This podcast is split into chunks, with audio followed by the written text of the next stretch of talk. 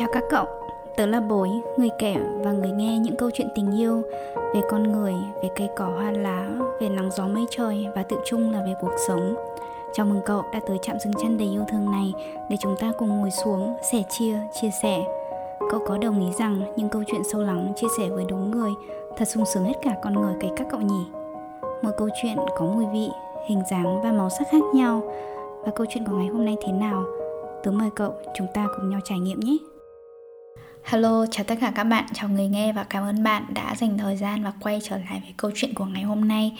Nếu bạn đã nghe tập tuần trước câu chuyện phần 1 thì ờ, với hy vọng là bạn đã có khoảng thời gian vui vẻ và bạn enjoy, tức là bạn thực sự là bạn tận hưởng được cái câu chuyện đấy nhá và nếu bạn đang ở đây và bạn chưa nghe cái phần 1 đó thì bố thực sự là muốn mời bạn quay trở lại nghe tập 1 đấy để bạn biết được cái ờ, mạch của câu chuyện như thế nào nhá và sau đây sẽ là phần tiếp theo của câu chuyện đó. Câu chuyện về chàng hoàng tử Bollywood. Mời các bạn lắng nghe nhé. Kỳ học thứ hai đã qua đi. Với em như một giấc mơ miên man trải dài, chúng mình bước vào kỳ nghỉ với những kế hoạch riêng. Anh tới thành phố của mẹ, tham gia những lớp học thêm ngoài giờ, còn em đăng ký một chương trình tình nguyện dành cho sinh viên quốc tế tại một đất nước khác vì một lý do nào đó mà những tin nhắn cũng thưa thớt dần và lơ lửng như cái mối quan hệ của chúng ta vậy. Mình vẫn làm bạn, những người bạn có cảm tình đặc biệt với nhau, nhưng lại kẻ rõ ràng ra trước mặt đối phương một hàng rào về tấm biển, cấm bước vào. em đừng nghĩ chúng mình đều lớn cả rồi, mấy chuyện như thế này có lẽ sẽ dễ thu xếp được anh nhỉ. Nhưng phiên bản 25 tuổi của em ngày ấy không biết rằng tình cảm không phải cứ che chắn thì nó sẽ đông cứng lại như một cục bê tông được. Em cũng không biết rằng những điều vô hình lặng thinh không nói ra thành lời, dần dần lớn lên đùng đoàn như một con quái vật có thể nuốt chửng bất kỳ mối quan hệ nào giữa người với người, không kể đó là tình bạn hay tình yêu. Nhưng dẫu sao, chúng mình vẫn là hai người bạn, rồi tương lai sẽ là hai người xa lạ, không hơn không kém phải không anh?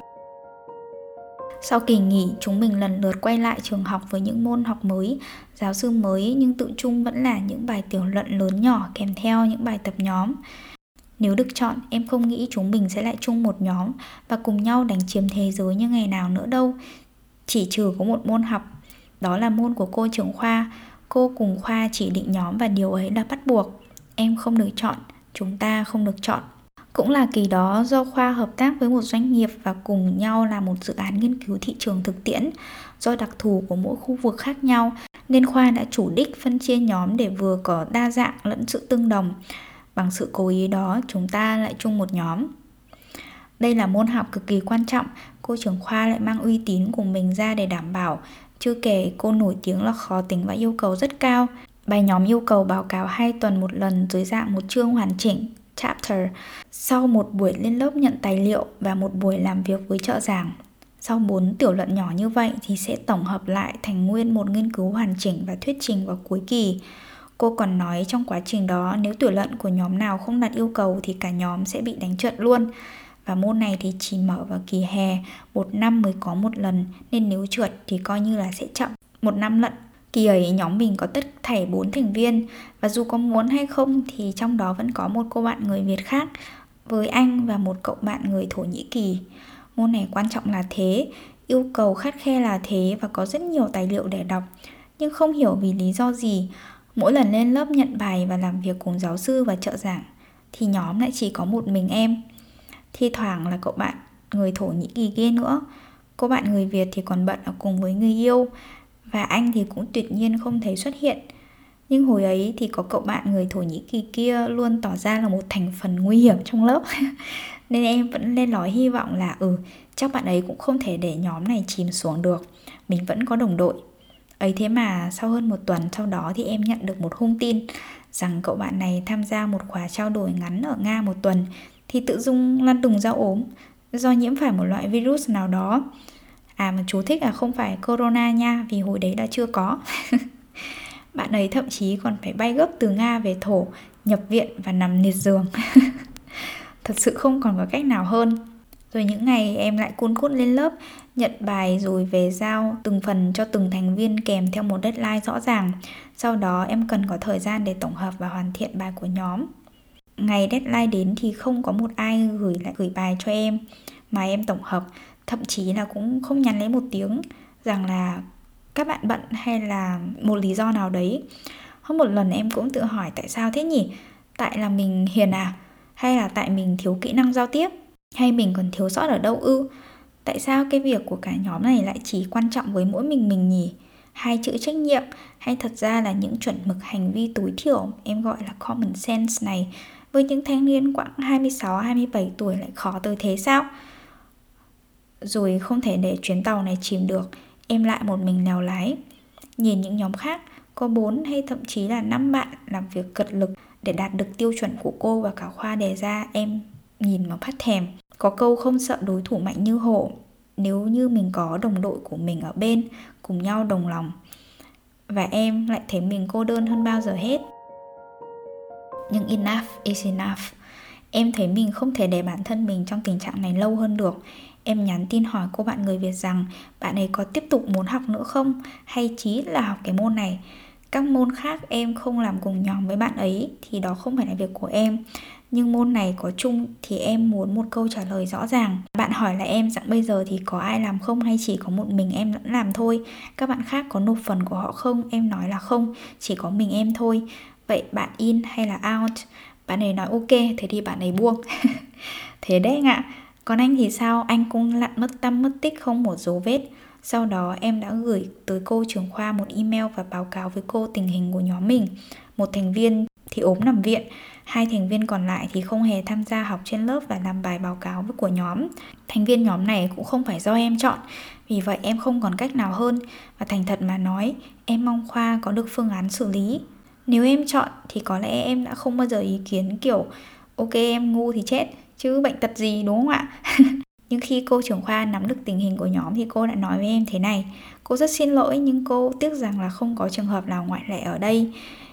Em cũng không thể đổi nhóm hoặc nhập vào một nhóm khác và cô cho em 2 ngày để chỉnh sửa bài tiểu luận đầu tiên đã nộp. Nếu mà một mình em làm thì một mình em sẽ ghi tên vào bài đó và một mình em trượt hay là qua môn nếu nhóm khác là 4 hoặc 5 thành viên cùng đóng góp xây dựng và yêu cầu thế nào thì nhóm của em cũng sẽ vậy, cho dù con thuyền này giờ chỉ có một mình em mà thôi.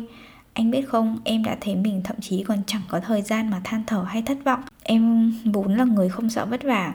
Dù quả thật bây giờ nhìn lại vẫn thấy sợ đến dựng hết cả tóc gáy lên ấy.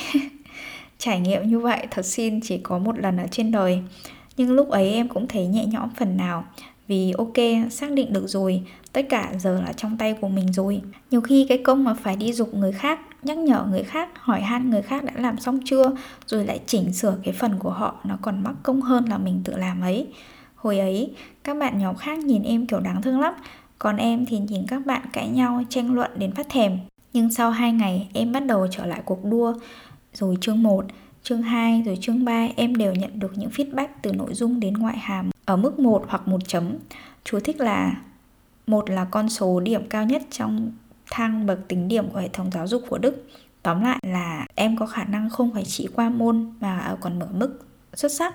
Còn một chương cuối nữa thôi, một chương cuối nữa thôi, em đã tự nói với mình, em đã tự nhắc nhở mình rằng đi được 3 phần tư chặng đường rồi, cố gắng lên một chút nữa nữa. Thì buổi chiều ngày hôm đó, sau giờ học, bỗng dưng anh xuất hiện. Anh đứng dưới tán cây ngoài giảng đường rồi bảo, em, anh có điều muốn nói. Em đứng từ xa với một ánh mắt không thể xa cách hơn và đáp lại. Nhưng em thì không, chúng ta có chuyện gì để nói với nhau đâu nhỉ? Anh không chờ đợi được và sốt sáng hỏi, ai cho em cái quyền được đá anh ra khỏi nhóm như vậy? Em liền quay đi và bước thật nhanh, như thể em nghĩ những bước chân vội vã này sẽ làm những lời nói ngớ ngẩn kia không lọt vô tai của mình. Và để phần nào đó trong em tin rằng những lời nói đó không phát ra từ chính miệng của anh. Anh chạy với theo và nói thêm, một vài người bạn của anh ở nhóm khác đã bị đánh trượt rồi do bài tiểu luận từng chương không đạt yêu cầu. Điều ấy hiện luôn lên hệ thống điểm của từng sinh viên. Anh kiểm tra và không thấy mình bị failed nên anh đoán nhóm mình vẫn còn sống. Và anh biết là em đã và đã đang làm rất tốt để cho xuồng của nhóm mình không bị chìm. Em đã không kiềm chế được và thẳng thắn nhìn vào mắt anh mà nói Không còn có nhóm mình nào ở đây nữa đâu anh Ai cho em cái quyền đó anh gặng hỏi Khi em bắt gặp ánh mắt thậm chí oán trách đó Em bảo được rồi, mình nói chuyện Tại cái khu đất trống đằng sau thư viện nhìn ra cánh rừng hôm ấy, em dành giòn đáp.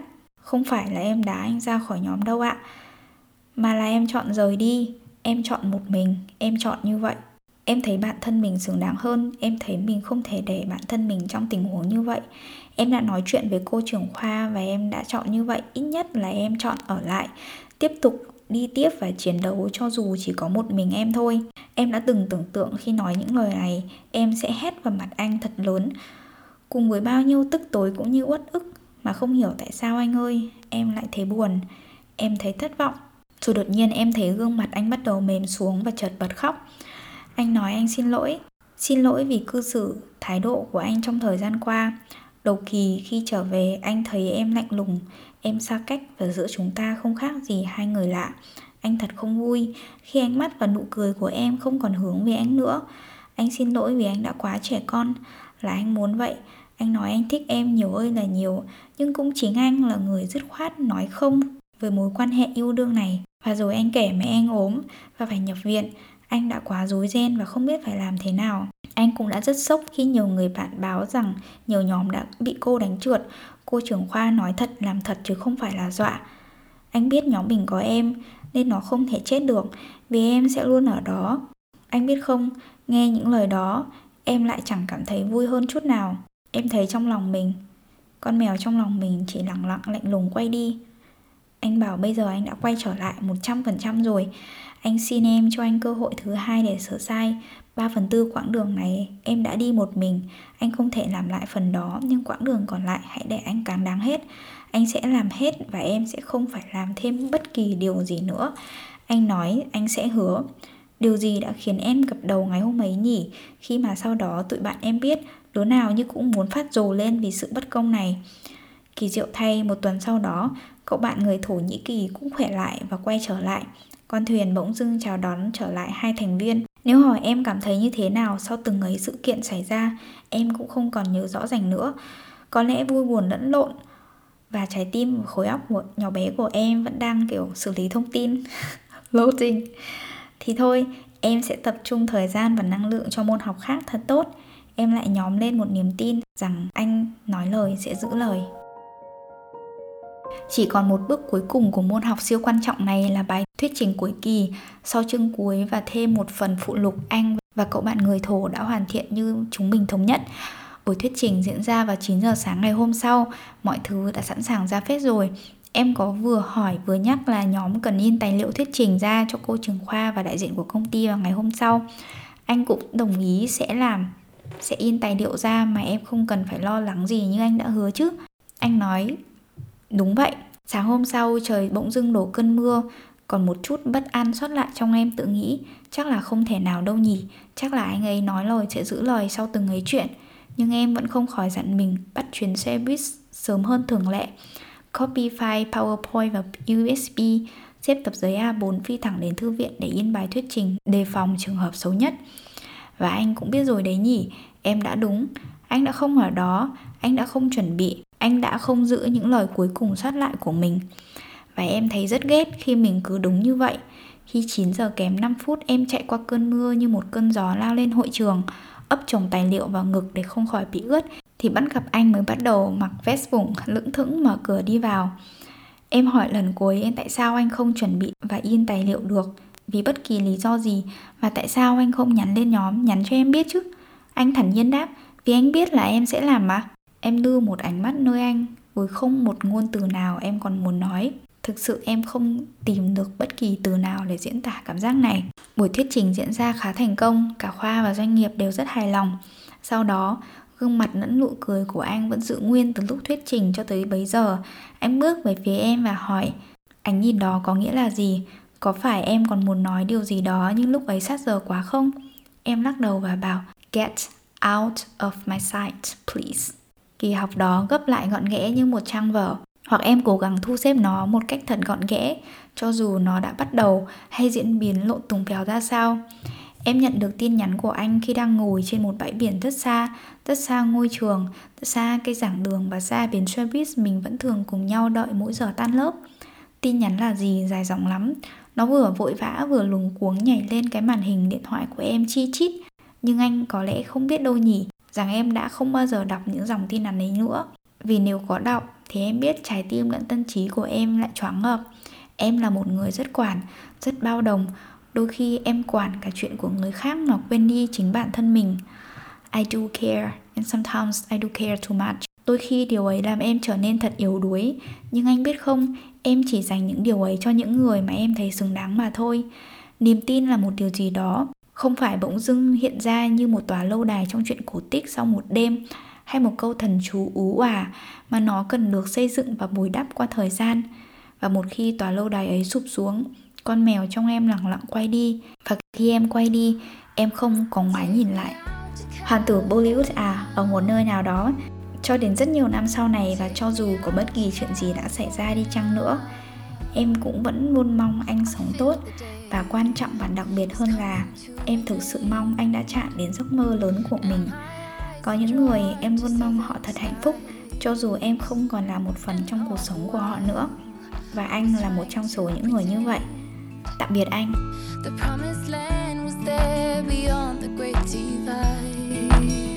But I'll be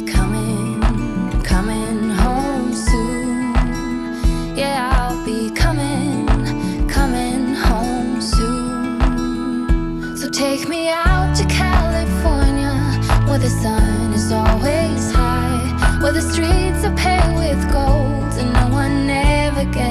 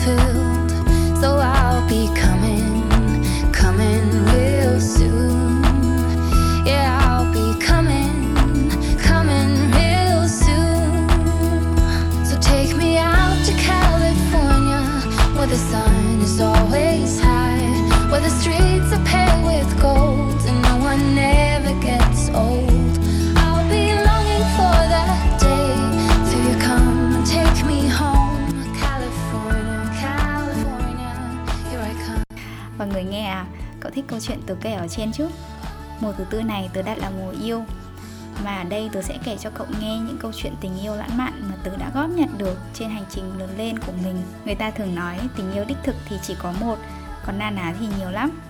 Nhưng tớ chỉ giản dị mà cho rằng tình cảm yêu thương giữa người với người là điều gì đó thực sự rất đáng trân trọng, đều đáng và đủ để viết nên những câu chuyện tình yêu tuyệt đẹp.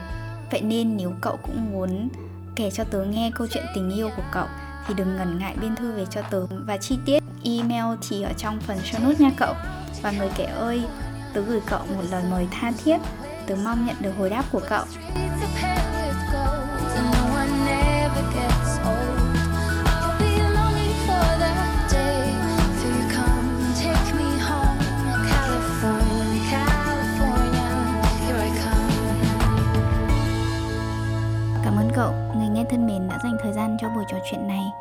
Cậu có bất kỳ cảm nhận hay suy nghĩ nào, đừng ngần ngại chia sẻ với tớ nhé. Nếu cậu thấy câu chuyện này ý nghĩa, lan tỏa tình yêu ấy là món quà vô cùng tuyệt vời dành cho tớ. Nếu cậu mến bối, hãy kết nối với tớ qua nhóm nhỏ xinh và yêu thương To You, aka Tụ nhé. Chúc cậu một ngày thật xinh, một buổi tối thật ấm. Talk to you soon!